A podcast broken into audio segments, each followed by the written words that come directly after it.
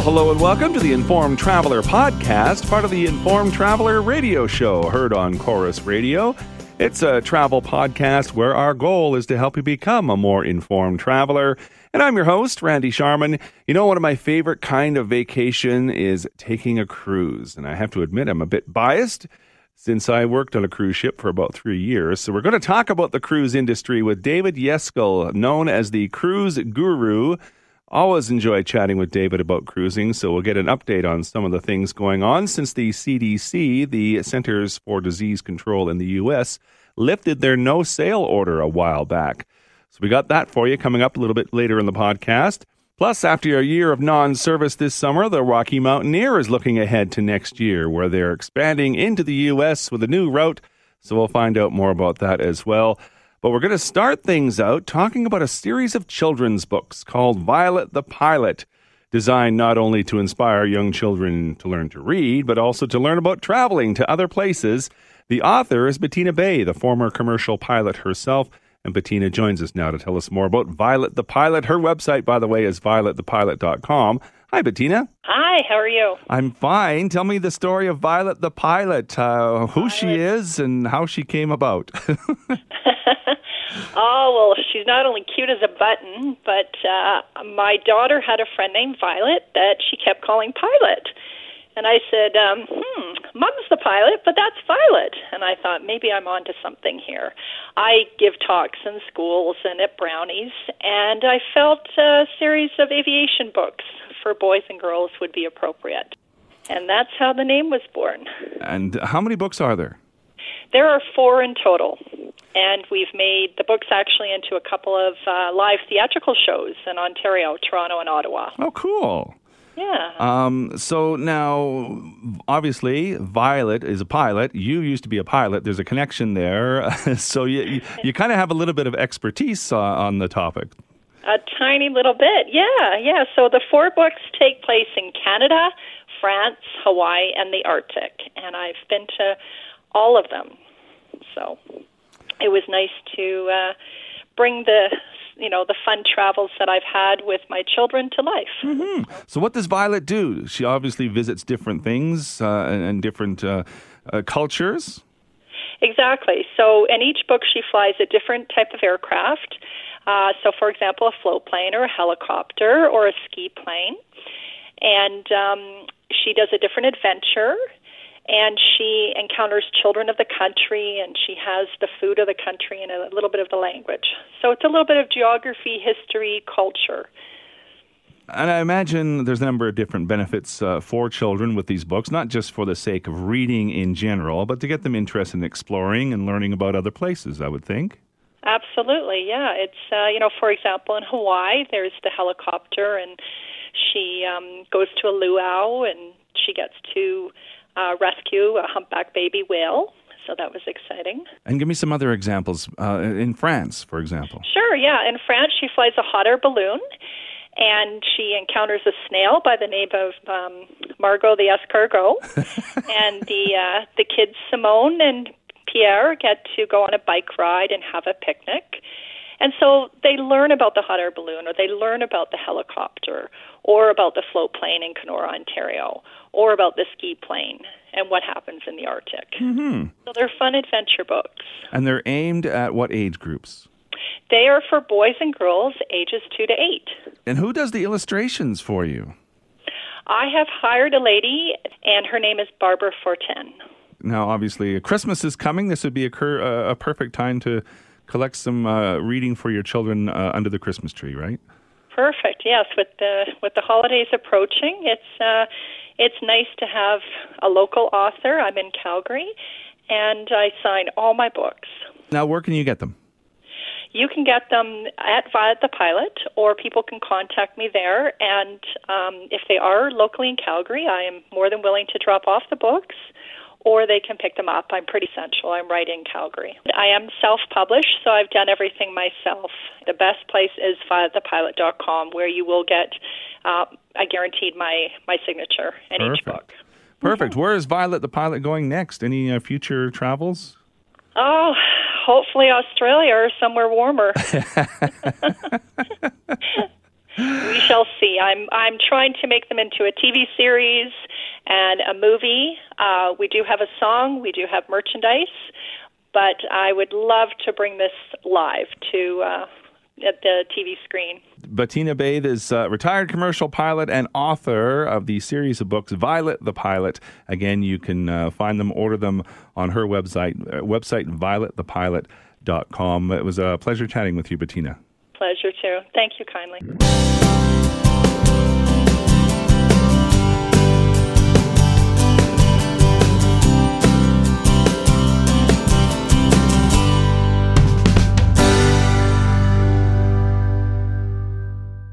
Well, one industry, like many, that has taken a huge hit from the COVID pandemic has been the cruise industry. But they are looking to get back into operation, hopefully by the spring of next year. So, to give us an update on some of the things going on since the CDC in the U.S. lifted their no sail order a while back, is David Yeskel. He's known as the Cruise Guru. You can follow him on Twitter at Cruise Guru. And David joins us now. Hi, David. Hi, Randy. It's been a few months since we talked about the cruise industry. Um, in some sense, um, not much has changed, but in uh, other ways, lots of lots of things have changed. Uh, most most recently, I guess uh, the CDC announcing that they're lifting the uh, cruise ban, but that comes with all kinds of restrictions, doesn't it? Right, right, it does. So they lifted the no sail order on October 31st and immediately replaced it where they call with a document they call Framework for Conditional Sailing. So that's 40 pages, and I can tell you, I read it. It's not exactly light bedtime reading, but but it lays out it lays out a pathway for the cruise lines to follow, so that they can certify their ships and, and get them operating again with health and safety protocols. You know that mitigate mitigate risk while promoting safe travel. So so these are um, a lot of hoops that the cruise lines are going to have to jump through, but but and it, and it's a multi multi month process, but they've got a path forward now at least. Mm-hmm. Uh, one of the things that stuck out for me is that they have to give a sixty day notice um, for their uh, sail date. Right, right. So, so they have to give the 60 day notice, but they've got more than at least 60 days worth of work to do in between. So it, it's really two phases, Randy. The first phase involves around getting their crew back on board. And each cruise line will probably start with just maybe a couple of ships. You know, it takes a while to get the crew back. They were mm-hmm. repatriated earlier this year, and, and and start testing them and make sure they can keep them healthy and build onboard lab capacity. And meanwhile, training the crew in all these new protocols safe distancing, masking. Uh, dining operations have changed, right? They're going to have fewer people on board to start with and forget about self-service buffets. You know, we're done with those. So they're going to have to relearn or learn all these new health and safety protocols to get ready for passengers. Mm-hmm. And during this phase, they're going to have to keep detailed records, of course, prove to the CDC that they can keep their crew healthy. And then phase two would be to start what they call simulated voyages. And that is bring on volunteers to act as guests and run through the same set of protocols while doing you know, essentially simulated voyages. And only then, only after they've certified that all this is safe, that they can keep everybody healthy over the period of, you know, a month or two, will the CDC certify that ship, only that ship, to go into resume service with, with, with, paying passengers. So it's, the CDC will authorize this on a ship by ship basis, not the whole fleet at a time. Hmm, interesting. Uh, speaking of volunteers, uh, Royal Caribbean announced a volunteer at seas program. No shortage of volunteers, apparently. No. they got 100,000 requests, and I think in three days. so, uh, yeah, they, they haven't said how they're going to choose those volunteers. And, and uh, so far, I think Royal Caribbean is the only cruise line who has asked for volunteers among their past guests but some other lines may use their uh, shoreside employees, you know, as, as volunteers.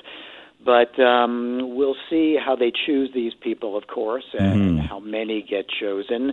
But uh, they're ways off from starting that phase. And like I said, this first phase, just getting the crew back on some ships, start testing, running through the no protocols, is going to take a while. And, and frankly, it should, because they've got to prove that they can do mm-hmm. this safely. Yeah, exactly uh, I guess people are looking for a free cruise out of this. looking for a free cruise, right? and it looks like, and it looks like the initial cruises, Randy, the initial sailings from U.S. ports will be short sailings mm-hmm. to the cruise line's private islands. So on their private islands in the Caribbean, as you know, they can control the experience. Mm-hmm. It's it's essentially moving the cruise line bubble ashore into another bubble that the cruise line controls. There are no outsiders, there are no locals, and so these are going to be the first few voyages we see. Will be short voyages that operate to the private islands. Um, it, it's a safer, frankly, way to go, and and it, it allows the cruise industry to the, the cruise lines to stay in better control of the environment. And anybody who's been on a cruise knows those private islands are, are pretty nice. Oh, they're great. No problem great. stopping Every- there.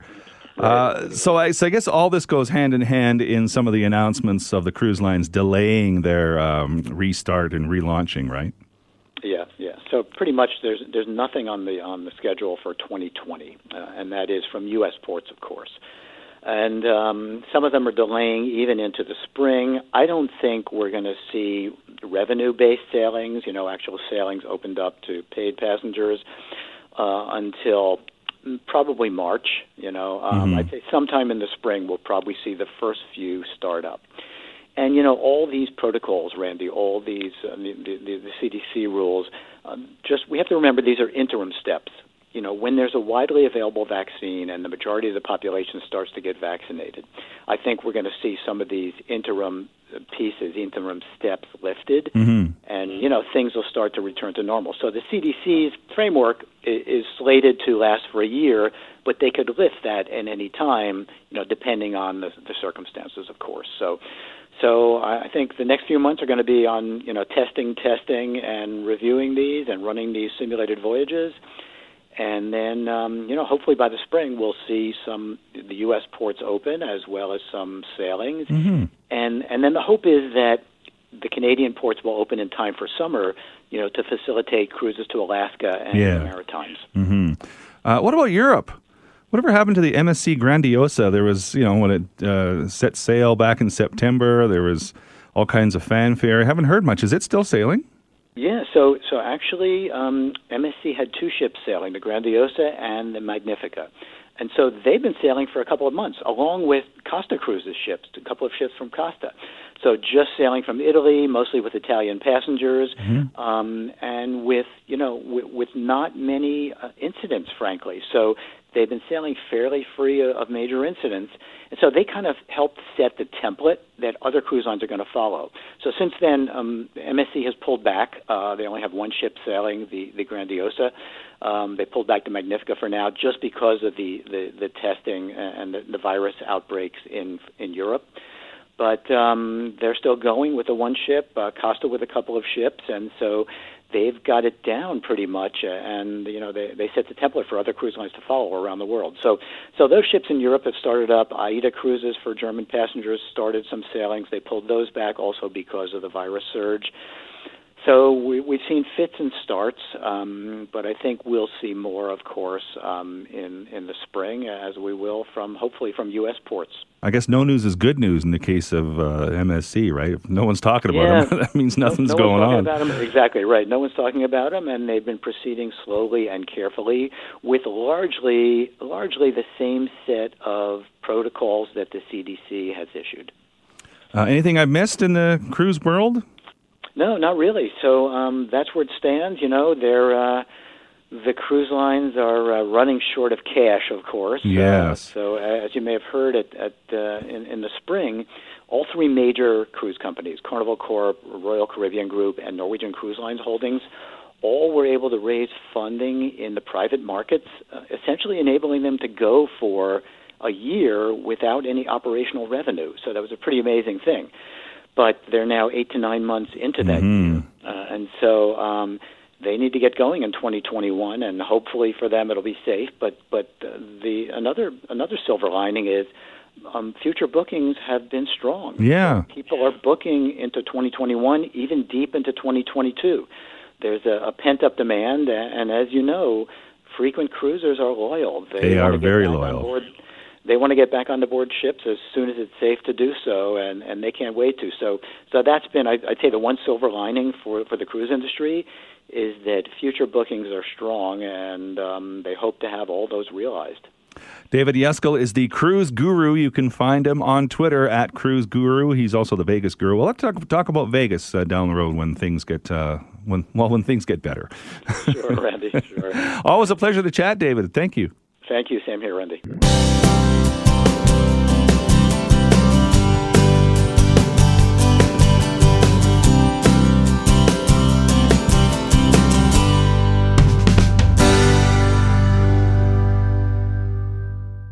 Well, after a year of non service this summer, the Rocky Mountaineer is looking ahead to next year where they are expanding into the U.S. with a new route. So, to tell us more about it, we're very pleased to have Steve Sammut join us. He is the president and CEO of the Rocky Mountaineer. Their website is rockymountaineer.com. Hi, Steve. Hey, Randy. Before we get into this new route that I'm very excited about, uh, Rockies to the Red Rocks Tour, let's uh, talk about uh, the summer a little bit and uh, just how the uh, COVID pandemic has affected the Rocky Mountaineer overall. I know you guys didn't run this summer, but uh, maybe just give us a lowdown on how the summer was for you. Yeah, well, it was a tough one, Randy. We, as you said, we didn't run. We we held out hope. We were basically suspending month by month, hoping that things would clear up and allow us to run, which is what we do best. But that never did occur. So uh, it was tough. You know, we had to really batten down the hatches. Uh, unfortunately, had it impacted a lot of our team members. We had to didn't have any work for our our seasonal workforce, about 500 people, and had to lay off uh, close to half of our full time staff permanently. So uh, you know, a lot of a lot of hard work by the team, but we're you know we're we're a tough bunch, and we're we're really looking forward to getting the other side of this. Well, let's look ahead to 2021. You do have a new uh, route that we're going to talk about: Rockies to the Red Rocks Tour. Uh, tell me, uh, I, I, am looking on your website, by the way, RockyMountaineer.com. Uh, it starts in Denver. It, it, does. That's right. It either starts or ends in Denver, and it will be a new route. Uh, we we had this in the works actually pre-COVID uh, put it aside, of course, trying to deal with the crisis at, at first, and then decided it was probably in our best interest to get this thing going for, for 2021, given what's going on and the fact that we don't know if borders will be open or not. And it would be good to have uh, a route available to our biggest guest market, which is the U.S. So, so this route will will start or end in Denver. Uh, it'll be a two-day route. Uh, it'll go through Glenwood Springs, which is also in Colorado, and then uh, again, the other end of the route will be in Moab, Utah. So yeah, really, really scenic route. Got a lot of different, uh, uh, different offerings in terms of the landscapes you go through. You're traveling through the Rocky Mountains on one end, and you know there's those great uh, mountain ranges and everything else in, in Colorado, and then you get to the other end, you got the great redstone uh, um, canyons, and, and just uh, it's a really, really, really picturesque route, which we think will fit well with our existing portfolio. Well, let's talk about the onboard experience, what it's like for for, for people who haven't experienced it. I've, I've, I've done it. It's an absolutely amazing uh, two, three days, depending on the package that you do. This one was two days, but it's uh, truly amazing. The thing I love about it, I don't have to do anything. That's it, exactly, Randy. You, you, you, got it right on. We just want you to show up and, and relax. Our, our team takes care of the rest. So you'll be traveling on board uh, our specialized equipment. In this case, we'll be using single level dome cars, really spacious, custom designed, uh, oversized windows, and plenty of personal space.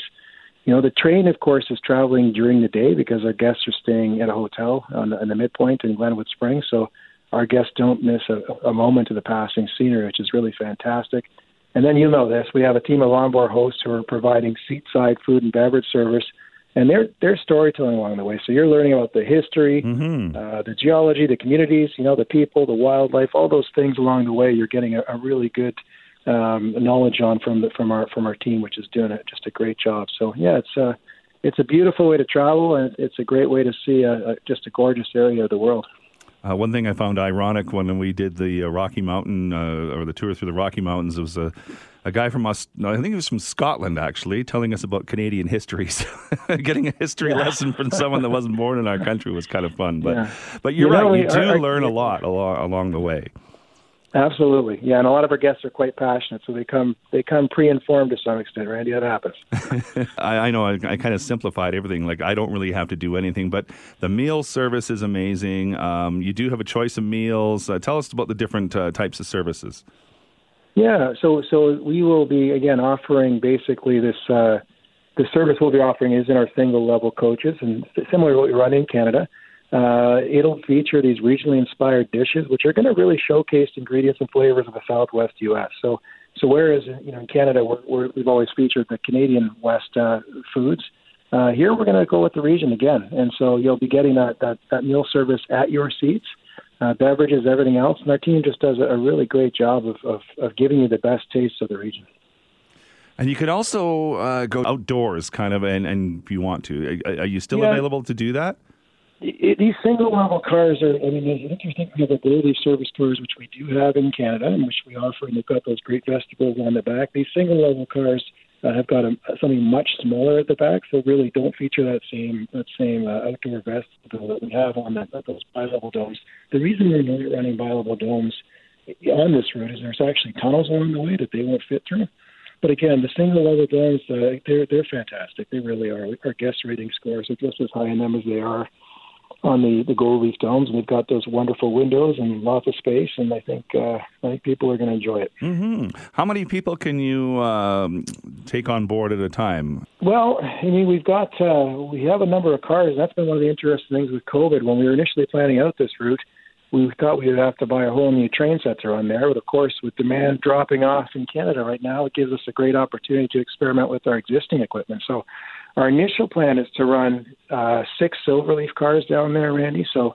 Those cars, you know, they can fit up to 50 people on board, so we'll be able to carry about 300 people per trip. Now, if the demand is is strong enough, you know, we might actually move uh, a few more cars down. We do have a fleet of 18 uh, and uh, eight Silverleaf cars, and we've also got 26 Gold Leaf domes in the fleet at this point. So, depending on demand, we might actually move, uh, move a few more Silverleaf cars down there to meet that demand. hmm And you can add on uh, overnight stays uh, if you want to stay a few days in Denver or Moab or even go to Las Vegas or uh, other places, can't you?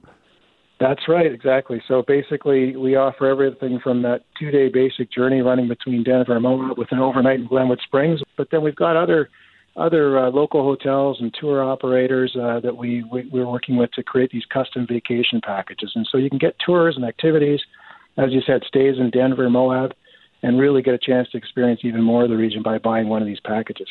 Uh, tell me the hotels you've partnered with uh, in Denver, Moab, and, and some of the other hotels.